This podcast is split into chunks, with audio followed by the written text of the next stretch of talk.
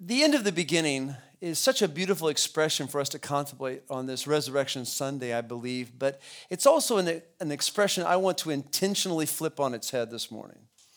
I want to intentionally flip it around this morning for the Apostle Peter in his letter of the first Peter chapter 4 verse 7 that we're going to look at this morning begins our time today by saying this is not the end of the beginning but instead this is the beginning of the end. This is the beginning of the end. You take a moment, open your Bibles to 1 Peter chapter 4 as we look at that phrase in verse 7 that's going to start our time this morning, all the way to verse 11, as he says these following words Namely, the end of all things is at hand. The end of all things is at hand. If Resurrection Sunday has us reflecting on the end of the beginning, Peter says, I would instead want you to focus and put your reflection on the beginning of the end. The beginning of the end. I want to spend our time this morning asking you a question to start this uh, process of focusing our thoughts about everything that I'm going to put before you. A question, though you don't have to answer it, please, out loud, but I want you to closely monitor in your own heart what answer it is that you give. Here's the question How would you live differently if you found out today that the beginning of the end of the world was finally present among us? To say it another way, would you, would you rejoice for finally knowing that salvation is near? Would you panic, realizing that you had regretfully wasted the years of your life?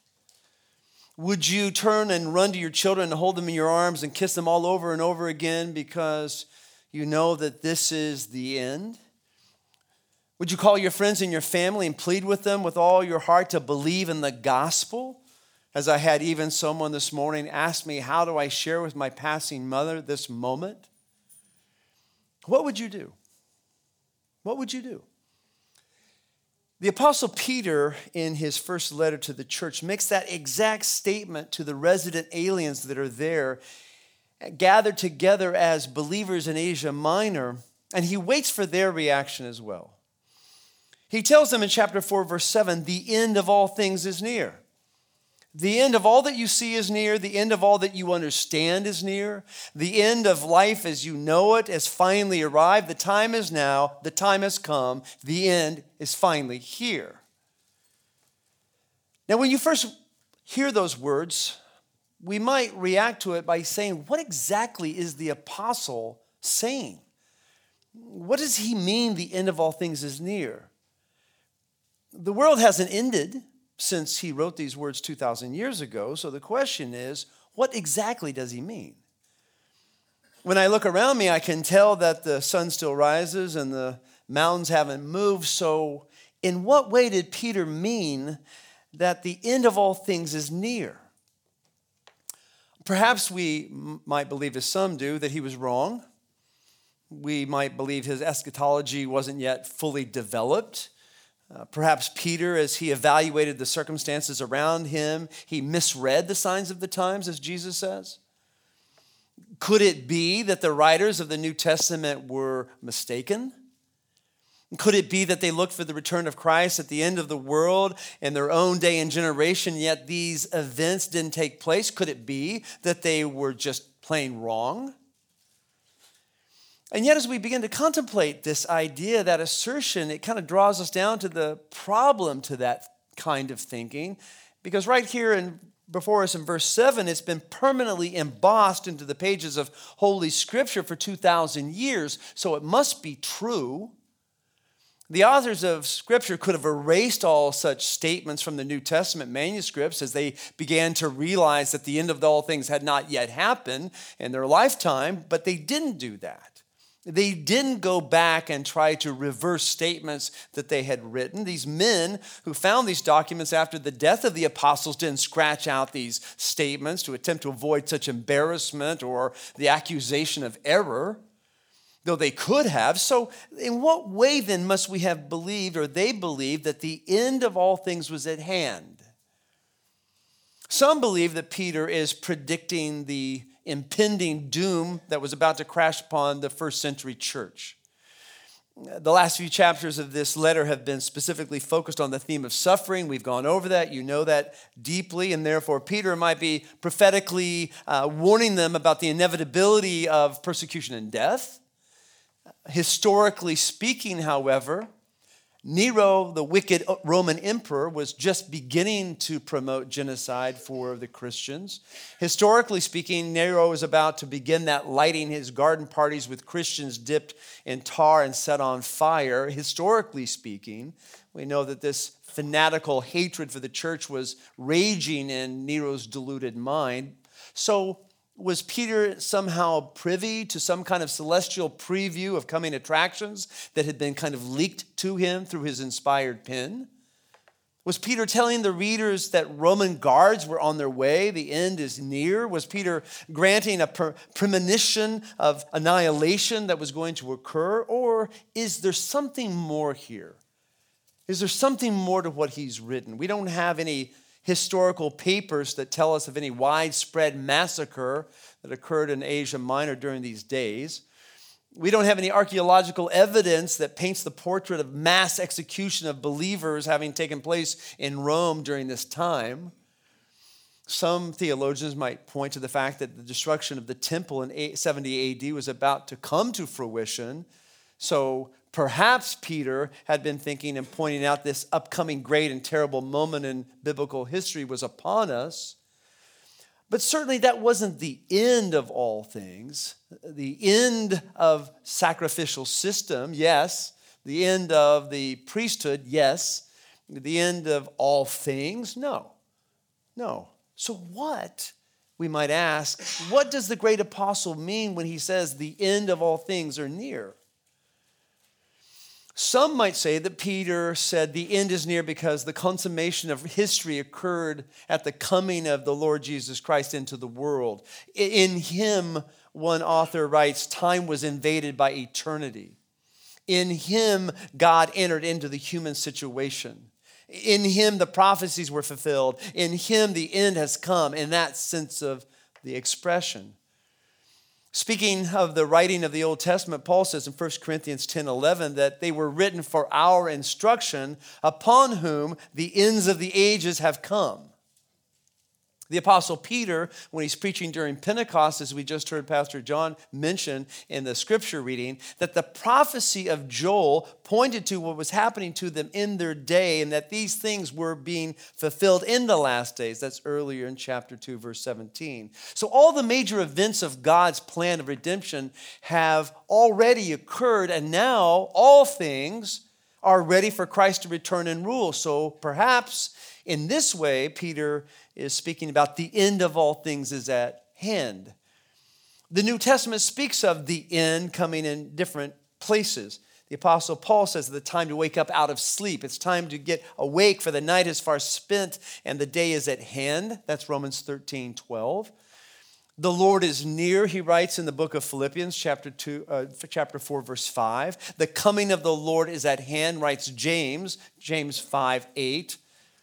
John says that the days in which his people are living are the last hour, 1 John 2:18. The time is near, says John of Revelation.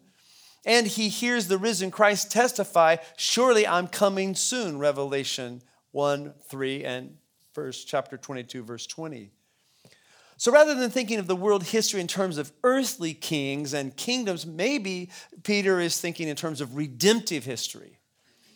So, from that perspective, if you're still with me, all the previous acts of the drama of redemption have been completed. Creation has been completed, the fall, the calling of Abraham, the exodus from Egypt, the kingdom of Israel, the exile in Babylon, the return to Jerusalem, the birth of Christ and death of Christ, the resurrection of Christ, the ascension to heaven, and the pouring out of the Holy Spirit, establishing the church. So the last great act of the church age had been continuing for 30 years. And so maybe by this point, when Peter's writing the letter, he is saying that the curtain is about to fall at any time, ushering in the return of Christ and the end of the age. All things are ready. All things are ready for the end, the end of all things. The goal to which all these events is leading is at hand. The goal is near. The Greek word here for the end, telos, is, is a Greek word that can have the meaning not just the end as the finality of an event, but also the end in terms of the goal or the summation of an event, the purpose, if you will, of a certain thing has occurred. So maybe that's what Peter's intention was here as well. The end of all things is near. What does it mean? Well, there is one other perspective I want you to consider this morning as we open up this chapter, and that Peter could have been driving at by saying that the end is near. That the perspective applies to each and every one of us in this room this morning. It applies to us in a very inescapable way. The one thing that can be said of every man and woman here in this room this morning, even on this campus and even on this planet, is that he and she will surely die. Every one of us, the Lord is near. In that way, we cannot tell the day or the hour when we shall go to meet him, and therefore, every day of our lives is lived in the shadow of eternity. In this way, the end of all things has come. For each one of us personally, the end is near. And you see this particular perspective being made really more clear even in his chapter here, more clear even by the fact he's been speaking of death contextually so, first, concerning the final judgment of unbelievers, uh, verse 5 of chapter 4, we covered that last time. He says they will give an account to him as ready to judge the living and the dead. Then in verse 6 of chapter 4, the same chapter, he goes to speak of the believers who have died and were in, judged in the flesh by the world through death, but were protected by the will of God to live in the spirit after death. Contextually, he's been speaking of death of all people for two verses. Yes, and the end is at hand then. The end is at hand not only in the judgment of persecutors and slanderers, but the end of persecution and sufferings, the end of our great conflict with sin, the end of our earthly probation. And Peter is telling us prepare yourself to meet God. Peter speaks of this again at the end of verse 17 of chapter 4. Once again, just 10 verses later, he says, For this, it is time for judgment to begin with the household of God. And if it begins with us first, what will be the outcome for those who do not obey the gospel of God? So now that he's been writing for four chapters to these first century believers who have been in the throes of persecution, it's interesting that Peter decides to write out this one sentence to make this crystal clear all things, the end of all things is near. The end of this life is near. The end of all that has once called itself life is near. The ways of family, the ways of business and of fashion and of culture and everything that you can imagine is coming to an end. The end of life, as you know it, is fading away, and you, my friends, are fading with it. Our time is short. Life is coming to an end, regardless of your age and strength and vitality and all that you might think yourself to be. The end of you is at hand.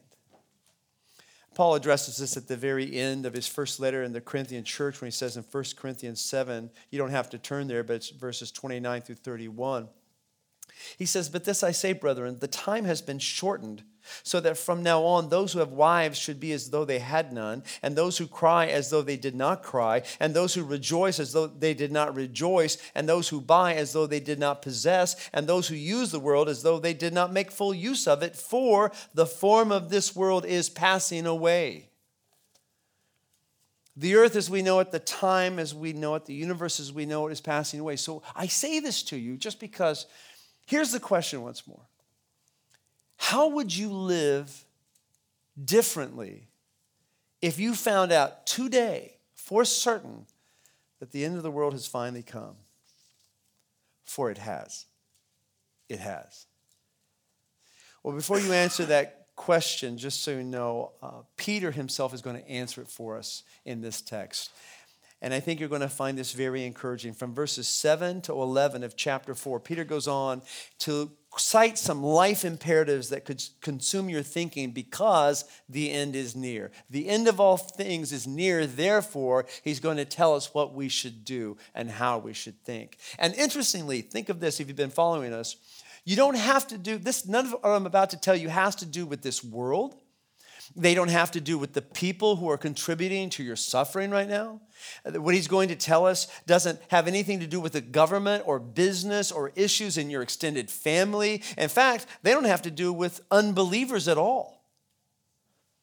Here in verses 7 through 11, we're going to see Peter placing his entire attention on one thing, one subject. Now that you understand that the end of all things is at hand, focus on how you want to deal with those in the church. What? What? Once the full weight of the understanding that this life as we know it is ending, use the rest of your time on earth focused on how you treat those believers who surround you in the church. Once you face the fact that your life is coming to an end, don't isolate, don't run, don't hide, don't become invisible. Give yourself now fully to God's people. So he's going to give us, if you're taking notes this morning, three responses. Three responses to the reality that the end of all things is near.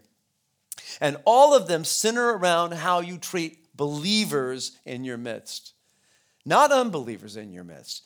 Not the people who torment you, not the circumstances of life that threaten you, not the government. No, no, no, no, no. He's focusing here because the end of all things is near. Center your thoughts how you treat believers around you. That is his thesis this morning.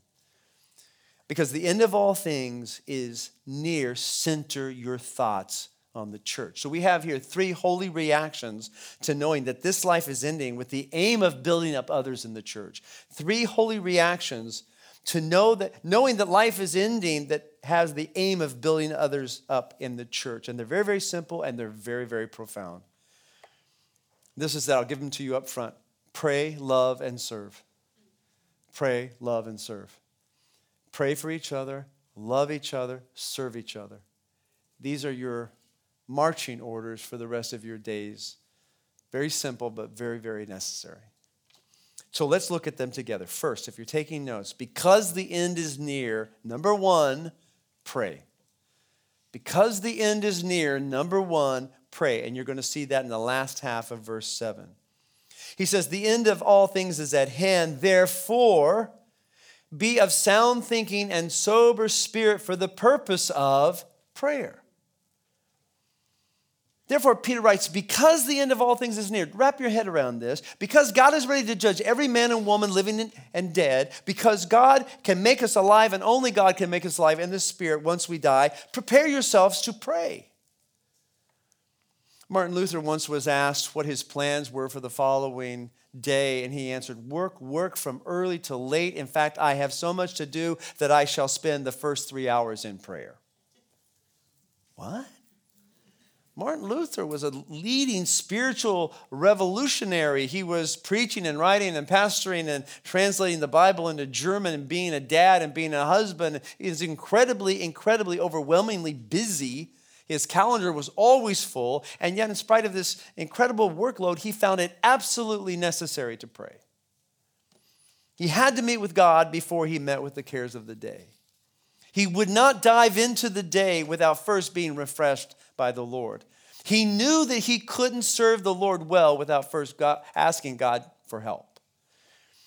Jesus was the greatest example of the necessity of prayer. Jesus was given the task, he's our Savior. He was given the task of constantly being swamped with people and ministry opportunities. He was constantly being pressed on every side by very needy people, and yet he always carved out time to pray with his Father. He always had time to pray, sometimes throughout the night. He would set aside ministry opportunities so he could spend more time seeking the face of his Father. What both Martin Luther and the Lord Jesus Christ have in common was this they both realized the end of all things is at hand. Therefore, pray. Why is this their reaction? Why is this Peter's reaction for us? Because prayer is the chief means of expressing your total dependence upon God when the trials of life are the greatest.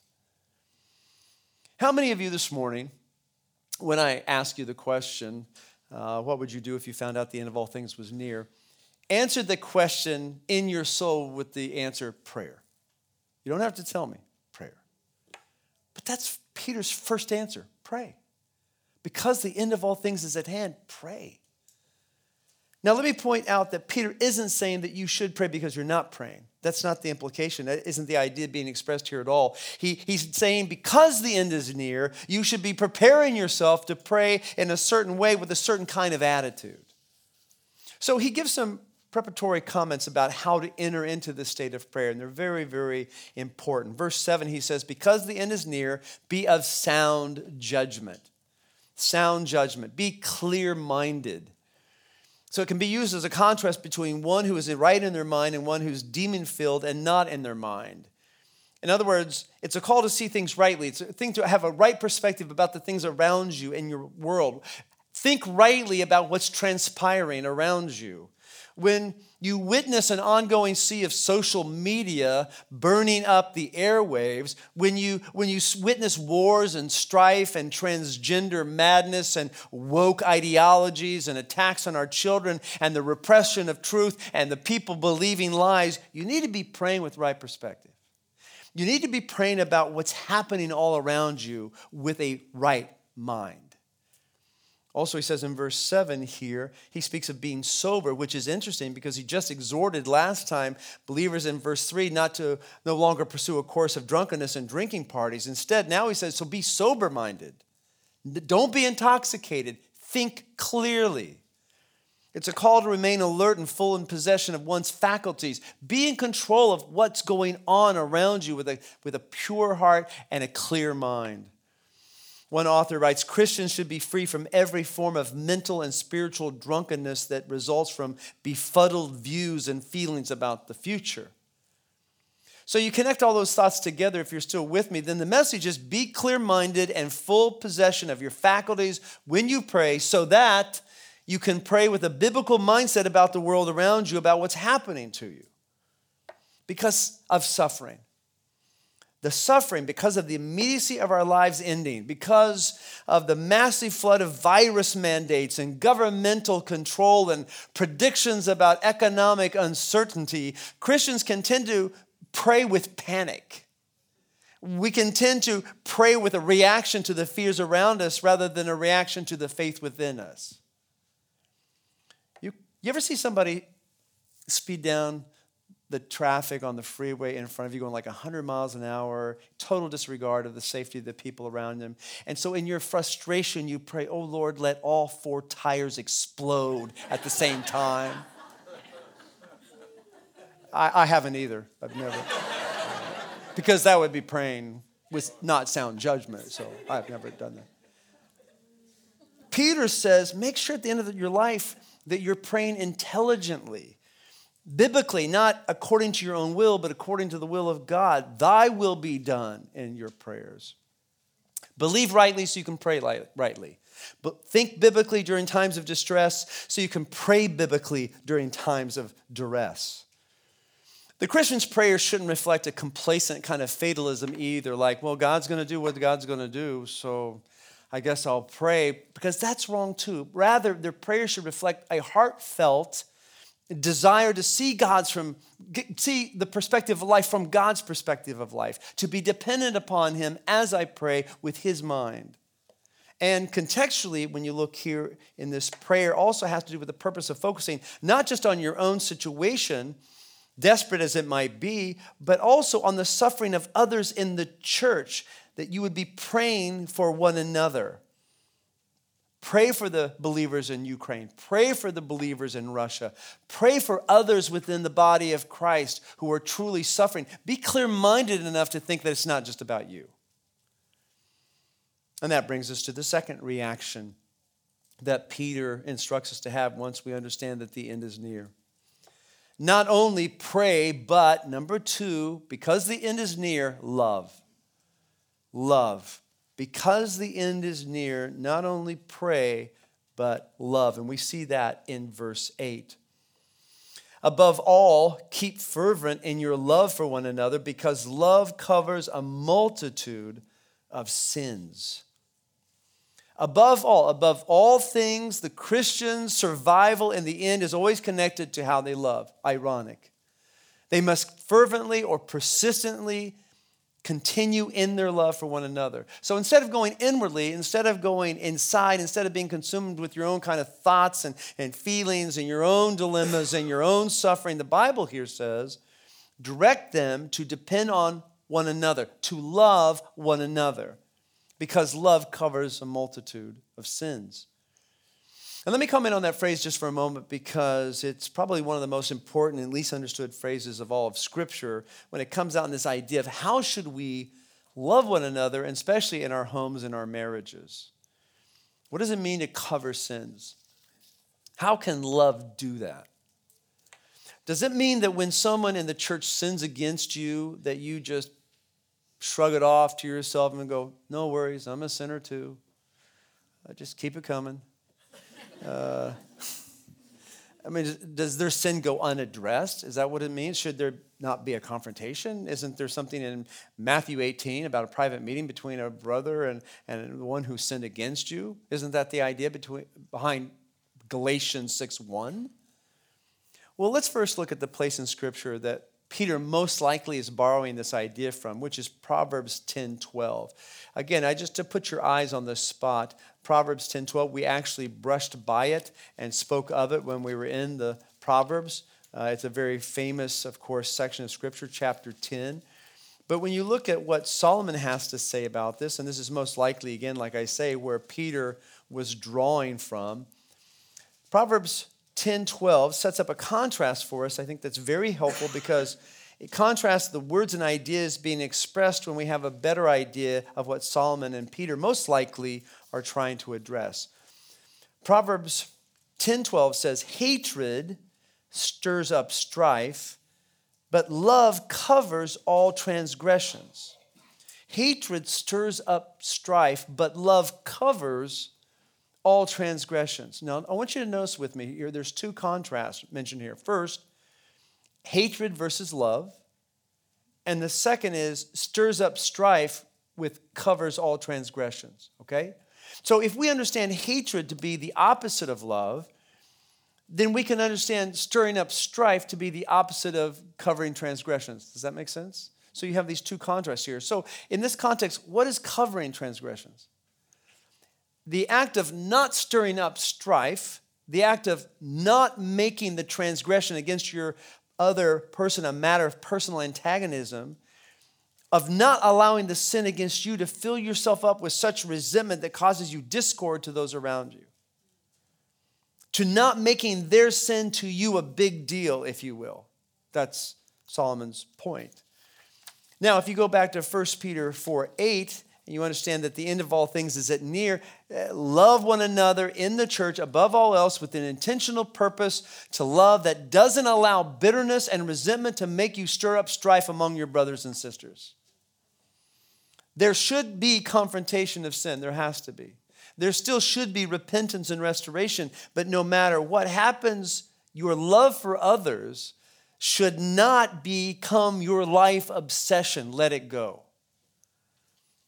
The primary goal in your Christian life is not to stir up strife with other people between brothers because you've been so personally offended by this man or woman. The primary goal of your Christian life in the church is to love others without your spirit being in such discord with your fellow believers that you can't cover it.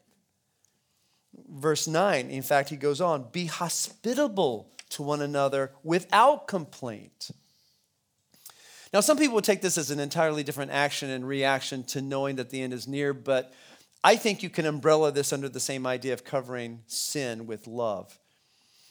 If, if you're called in this idea of hospitality, if you're called to take someone in, if you're called to provide a meal or give shelter or entertain a stranger or open up your home, whatever the reason might be, don't do it with a complaining spirit as if you would do it on the outside, but resentful of it on the inside. Be open hearted. Be open hearted towards one another, even if there's an absence of warm feelings towards some in the church and relationships are strained. Be hospitable. That's where we get the idea of hospital. Be hospitable. Make your home a place where healing and love is offered. When he says be hospitable, he doesn't use the word as an imperative, he uses it as an adjective, which suggests that he recognizes that they're being hospitable, but they could be even more. You're opening up your lives to one another, that's a good thing, but now that the pressure is on, do so even more. I say pressure because if you opened up your home during the time of Peter's writing for the purpose of worship or fellowship, it is very likely that you could be targeted by the Roman authorities and the culture for persecution. I'm sure that's what brothers and sisters are experiencing in Ukraine. The request for hospitality in the first century should be interpreted as a request for further suffering. You, you want to join with me in suffering. You, you want to join with me and meet with me in, as believers and suffer more. Really loving your brothers in these last days would include accepting that risk for the sake of promoting Christian love to your brothers and sisters. And sometimes a believer would agree, and sometimes they would complain about having to do it. Risk myself? Risk my family? Just to be hospitable? Allow him to hurt me and who took advantage of me to come and worship here in my home? That could be the feelings that they had for one another. Chapter 2, verse 1 tells us that there had been malice and deceit and hypocrisy and envy and slander in the church, persecution, or even the threat of it, perhaps, heated up the tempers among them and their relationships. But now, Peter says by chapter 4, verse 7, that we know that the end is near, now that this culmination is happening and we feel the tide of history coming to our very forefront. He says, Love one another with everything you've got. Pray, love, pray, love. Be hospitable. You know, I don't think we think about it much when we come here to this beautiful campus and we enjoy so much of just what we understand to be corporate worship in this house of worship. That the first 200 years of the church, there were no buildings designed for the church, there were no buildings designed for the church to meet in. The church was compelled to meet in homes of people who had enough space to accommodate the believers. I mean, we read about that if you're taking notes in the home of Aquila, Priscilla, Romans 16, 5, 1 Corinthians 16, 19. The, the church was in the house of Philemon, Philemon 2. So if it weren't for the hospitality of those in the church, there wouldn't have been corporate worship at all in the first century. But you see, the fact that things are coming to an end is a game changer Peter is saying. And the more you're aware of this, the better. Instead of disconnecting fully from loving others in the church, open yourself up to the church. Become more vulnerable. Let people into your life. Be seen in the church. But that comes, of course, with some challenges. Alexander Strauch, in his book Love or Die, makes the following comments. He says, Believers cannot encourage one another to love if they don't meet together regularly as a family. Our growth in love is not just an individual exercise. Love requires both subject and an object. Thus, love is a corporate learning experience. We grow in love by engagement with other people, not in isolation from them. Christians cannot develop love by sitting at home alone on the couch watching TV preachers or by uh, attending a weekly one hour church service. It's only through participation in the household of God, the local church, with all of its weaknesses and all of its faults, that love is taught, modeled, learned, tested, practiced, and matured. And then he says this the local church is a spiritual workshop for the development of agape love and one of the very best laboratories in which individual believers may discover their real spiritual emptiness and begin to grow in agape love. If you're not participating member of a local church, then you are not in God's school of love, end quote. So Peter says fervently, love each other from the heart. Keep your love fervent for the church, for one another. There's a third, final reaction that Peter gives us considering the end is near. Not only are we to pray because the end is near, not only we are to love because the end is near, but lastly, we are to serve because the end is near. Because the end of all things is near, serve the brethren. And you see that in verses 10 through 12 of chapter 4. As each one has received a gift, employ it in serving one another as good stewards of the manifold grace of God. Whoever speaks as one speaking the oracles of God, whoever serves as one serving by the strength which God supplies, so that in all things God may be glorified through Jesus Christ, to whom belongs the glory and might forever and ever. Amen. I think one of the most fascinating aspects of Peter's mind here is when he's confronted with this prospect at the end is near, that he doesn't try to convince his readers with that idea to withdraw from the world, uh, to start a campaign to save their own souls. He, he urges them instead to go out into the world and serve others in the church. Because the end is near, serve. That is, the idea is so counterintuitive, but it seems so survival oriented for the present situation that we're in. He tells them, serve one another, come alongside one another, allow each other to manifest the love by praying for one another, be hospitable to one another, and wash each other's feet. And he tells them two sides of serving that you need to understand in a very basic, primary way. Everyone, and you know this, has a special gift that the church needs. Everyone. And everyone needs to use that gift as if from God, for it is from God. So let me just think about that in the time we have left. Just the think through the gift we have and the reason we are to use it. For now, look at what Peter's saying, verse, verse 10. As each one has received a special gift. So notice, please, he says, each one has one. Do you see that? Each one has one. My father used to say, uh, each, uh, uh, each one reach one. He was talking about evangelism. Each one reach one. And Peter says, close, Stan Patton, it's each one has one. He doesn't say if you receive a special gift. He says rather, as each one has received a special gift, or since you have received a special gift, everyone has one. There are no useless members of the body of Christ. There, if you belong to him, then you have a giftedness that is from him you're receiving this gift. It's an aorist tense verb that indicates there was a historical point in time when you received the gift, namely your salvation. This gift, this charisma, is from the same Greek word where we get the word for grace. It's emphasizing it's a gift. This is a gift from God. It is given to you. It was a favor granted to you by God, not because of anything you did or anything you did not do, but because He wanted this gift to be given to you. And not only to you, Peter tells us this gift is for us. This gift is for us, for serving one another. Verse 10 as good stewards of the manifold grace of God. So your gift exists and is for us. Your gift was given to you for me, and my gift was given to me for you. But during times of suffering, that can get pretty mixed up. There was a story I heard one time of a young man who was given the gift of a storm shelter by his father. And knowing his son was going to move to the great state of Kansas, where I am from, and most living there in Tornado Alley, which I understand, meant that sure encounters with massive storms would happen. His father, who was a contractor, had a storm shelter of the most expensive kind designed and built on his premises. Well, the very night that the project was complete, just as the sun was beginning to set, Sirens began to roar all around that little Midwestern town. Three twisters had been sighted by radar, and the warnings were being heard for miles around. And instantly, upon hearing the sirens, the young man ran for the shelter, shutting himself tightly in, thanking God for this special gift that his father had provided.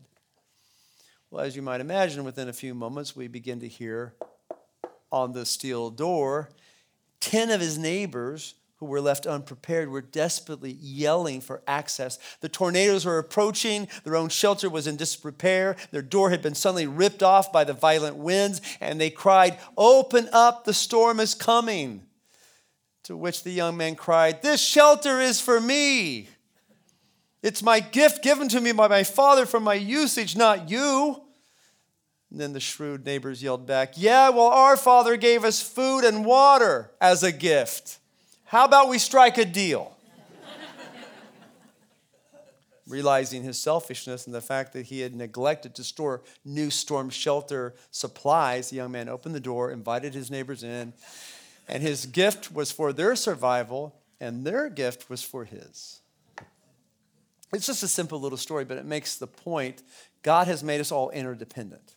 We're all interdependent. And the diversity of the gifts is a means that He designed to create greater unity within the body.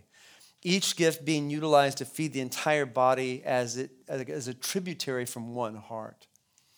And as the impending doom of all things are closing in, Peter says, even more, share what God has given you with each other. You are stewards of the manifold grace of God. In other words, nothing that you have been given is yours, friends. You're a steward, it's not yours. I remember very distinctly when we were years ago teaching to the boys just about life itself, and we were renting a house from one of the members here at Grace Church back in Culver City. And I told them, I said, This house is not ours. We're renting. And my boys were just blown away. This doesn't belong to us. This isn't ours. And I said, No. And then I went a step further. I said, In fact, the clothes that you're wearing right now are not yours. They said, What? Did we steal them? I go, No, no, no. We, we bought them, but, but it's just for a short time. I said, Do you know everything that you see in this room and everything that you're wearing right now will one day be at the bottom of a pit covered over by mud and dirt? I know it's a little intense to teach children. I was in one of those moods that day. It's true. It's true. Nothing belongs to us. We're stewards. Your gift was not given to you for your own enjoyment, but for your own refinement. And your gift is just one of the manifold graces of God. There are many, many in his wide assortment of grace, but the one he gave yours to you is yours to employ. So the first emphasis is because the end is near, use your gift for others. And then in verse 11, he emphasizes another aspect of this serving, namely that as you serve one another, serve as if it is God working through you for others because it is. Verse 11, Whoever speaks as one speaking the oracles of God. Whoever serves as one serving by the strength which God supplies, so that in all things God may be glorified through Jesus Christ, to whom belongs the glory and might forever and ever. Amen. If you have a speaking gift that's to be exercised in the church, then you need to understand that when you speak, you're speaking on behalf of Almighty God. Again, the idea is that your gift is not for you, but your gift isn't even about you.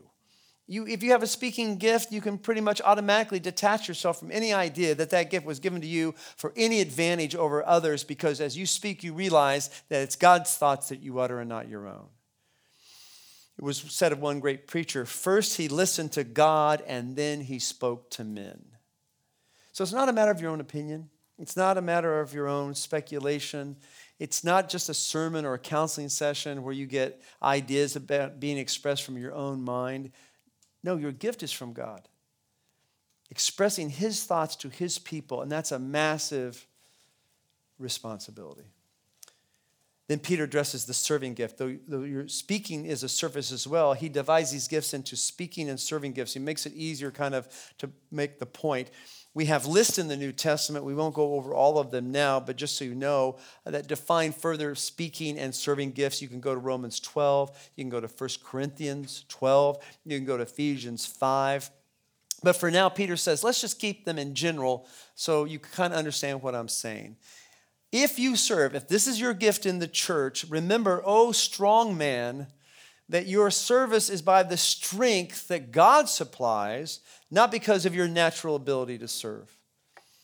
Whatever talent you might have when you're watching Jubilant sing, this is a master master musician. This is a man that has so much control over his voice and his body, but when you look at his eyes, you can see that they're focused heavenward. He is doing it as an aroma unto God, he's doing it as a sacrifice unto God. If you serve like him, whatever your talent might be, whatever uncanny strength for service you may possess, it didn't come from you. It came from God to do his bidding. So, the purpose of all this, if you see, is what? The glory of God. That God may be, verse 11, glorified through Jesus Christ. So, in all things, God may be glorified. In all things, in all expressions of your giftedness, it's for God for him belong the dominion forever and ever. And forever and ever is the end of all things, isn't it? Forever and ever. Even the fact that Peter would end this section with such a wonderful doxology about the eternal praises of the glory of God contrasts very nicely with his pronouncement at the beginning. The end is at hand. And then he says, To whom belongs the glory and might forever and ever. J.C. Ryle ends our time by saying, We are all going, going, going, whether imminent or unimportant, gentle or cruel, rich or poor, old or young. We are all going and soon be gone. The houses we love, the riches we accumulate, the professions that we follow, the plans we formulate, the relations we enter into, they are only for a time. Everything about us is dying but our souls. Your trials, crosses, and conflicts are all temporary. They will soon come to an end. And even now, they are working for you a far more exceeding and eternal weight of glory. Fight your daily fight under the steadfast conviction that is not only for a little while, and rest is not far off. Let me say that again. Fight your daily fight under the steadfast conviction that it is only for a little while and rest is not far off. The cross will soon be exchanged for a crown. No wonder the poet says, Change and decay all around me I see. O you who does not change, abide with me. So eternity is coming. And prayer is necessary. Eternity is coming. So love one another from the heart. Eternity is coming. So serve the church. Let's pray. Father, thank you for this lesson from your servant Peter. We come here with two wonderful focuses the resurrection of your Son, the fact that death no longer has a sting for those who are in Christ. For in him we too are resurrected. In him one day we will see him face to face in eternal bodies meant for glorifying you. But we also know that until that day comes, we're still here. And we're still here and focused and seeing the world around us changing so quickly and expressing itself so deadly that we just really have our eyes focused heavenward, asking ourselves, what are we to do now? Thank you for your word that is so clear. We are to pray we are to love, and we are to serve. And help us to do all three of those in this context, even this morning. For it's in your blessed Son's name that we pray. Amen. Well, I don't know if you know. Well, first of all, you like got a minute early, so you can go to like I don't know whatever uh, thing you're going to go to. Uh, brunch is over. Sorry, uh, but I have the next few Sundays here in a row that I'm going to be able to preach. John gave me some opportunities because he's really busy. So we're going to finish First Peter here in just a few weeks. And we're going to get to do it like within like the next month. So if you want to know what Peter says for the rest of the book, I'm here. have a great Easter. Bye-bye.